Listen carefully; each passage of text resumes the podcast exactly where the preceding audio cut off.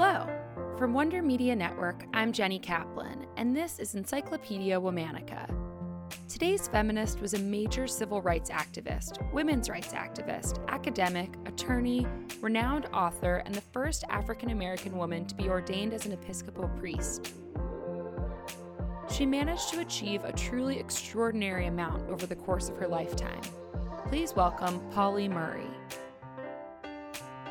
Anna Pauline Murray was born on November 20th, 1910, in Baltimore, Maryland, to Agnes and William Murray. William was a high school teacher and a graduate of Howard University. When Pauli was just four years old, her mother died of a cerebral hemorrhage.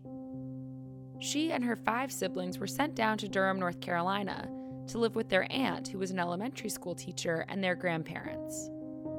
Pauli's father was unable to take care of the children because he suffered from long term effects related to typhoid.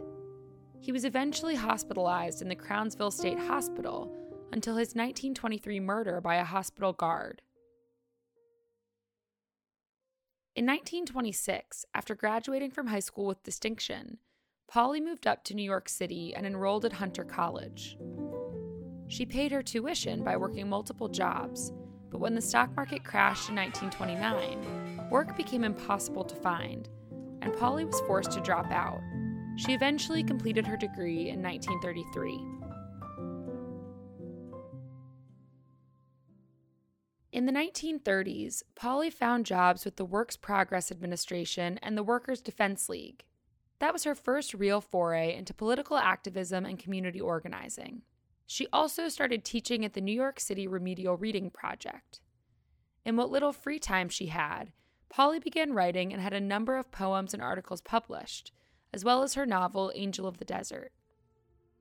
In the 1930s and 1940s, Pauli also sought medical assistance and received testosterone injections, according to Dr. Rosalind Rosenberg, who wrote a biography of Pauli entitled Jane Crow The Life of Pauli Murray. Though the vocabulary didn't exactly exist at the time, Pauli may have been gender non binary. It's very possible that if Pauli had lived in a later period, she may have identified as a trans man. In this episode, we're using the pronouns she and her because those are the pronouns Pauli used during her lifetime. Pauli started to become active in the burgeoning civil rights movement. In 1938, she publicly attempted to gain admission to the all white University of North Carolina Graduate School. With the NAACP backing her cause, Pauli's story became national news. Unfortunately, it would be another 15 years before that barrier would be broken, and not by Pauli. But the experience did lead to a lifelong friendship with Eleanor Roosevelt. Two years later, Pauli joined a Christian focused civil rights group called the Fellowship of Reconciliation and worked to help end segregation and discrimination on public transportation. In March of 1940, Pauli was arrested for refusing to sit at the back of a segregated bus in Virginia 15 years before Rosa Parks would take her stand down in Montgomery. In 1941, Pauli enrolled at Howard University Law School with the goal of becoming a civil rights attorney. While there, she and other well known activists like George Houser and Bayard Rustin started the Congress of Racial Equality, or CORE. CORE was heavily influenced by the teachings of Gandhi, the organization believed that the nonviolent civil disobedience movement that led to the overthrow of the British in India could be equally effective in the United States. In 1944, Pauli graduated from Howard University Law School. She was first in her class and was the only woman. She then aspired to continue her legal studies at Harvard University. She won a prestigious fellowship to attend, which would have fully covered her studies but the offer was immediately rescinded upon learning that Pauli was, in fact, a woman. Instead, she got her Master of Philosophy degree from the University of California Boalt School of Law. After graduating yet again, Pauli moved back to New York City with degrees in hand to devote herself to civil rights work. With her star on the rise, Pauli was named Mademoiselle magazine's Woman of the Year in 1947. In 1951, she published a book called States Laws on Race and Color, which Thurgood Marshall called the Bible for Civil Rights Lawyers. In 1956, Pauli published perhaps her most beloved work, Proud Shoes The Story of an American Family, a memoir about the lives of her grandparents and her early years growing up in the Jim Crow South. In 1960, after returning from a trip to Ghana to find her roots, Pauli was appointed to President Kennedy's Committee on Civil and Political Rights. She worked closely with Martin Luther King Jr., Philip Randolph, and Bayard Rustin on major civil rights initiatives. But she became concerned by the fact that men were dominating leadership positions in the major civil rights organizations, even though female activists played a huge role in the movement. In 1964, the same year that the Civil Rights Act was passed, Pauli co authored Jane Crow and the Law Sex Discrimination and Title VII, which clearly defines the parallels between gender discrimination and racial discrimination. Now, Supreme Court Justice Ruth Bader Ginsburg was inspired by the paper and utilized a strategy outlined by Pauli in her fight for judicial gender equity. In 1966, Pauli, along with Betty Friedan and 30 other women, co founded the National Organization for Women, or NOW. 50 years ago, the National Organization for Women was born into a very different world.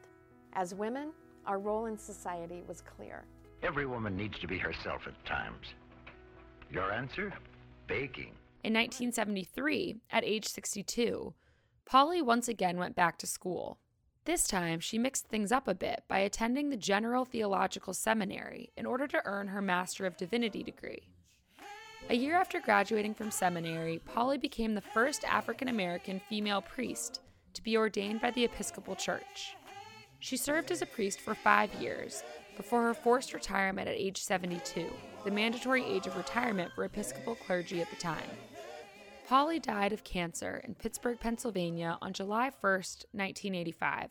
Two years later, her groundbreaking autobiography, Song in a Weary Throat An American Pilgrimage was published posthumously.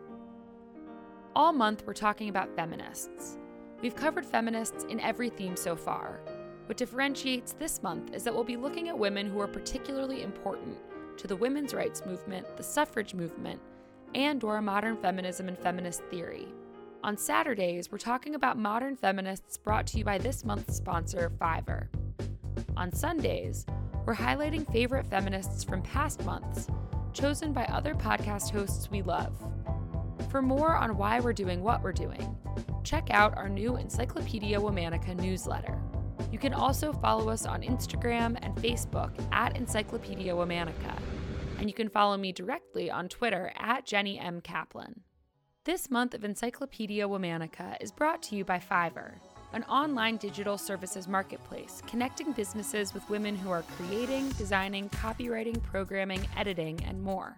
Fiverr is here to support the world's freelance community during these challenging and uncertain times, as businesses need to adapt in the face of the corona pandemic. Women are an integral part of Fiverr's platform, many having worked with some of the most influential brands in the world. Fiverr is here to support all of its freelancers at this time, Fiverr also is looking to hire people behind the scenes who are equally passionate about supporting Fiverr's efforts to create, design, and innovate through its unique freelance platform. Fiverr operates in over 160 countries and offers digital services across 300 categories. So there are clearly lots of opportunities to change how the world works together with Fiverr in these unprecedented times head to fiverr.com to see how Fiverr might be able to support you or your business. Special thanks to Liz Kaplan, my favorite sister and co creator. Talk to you tomorrow.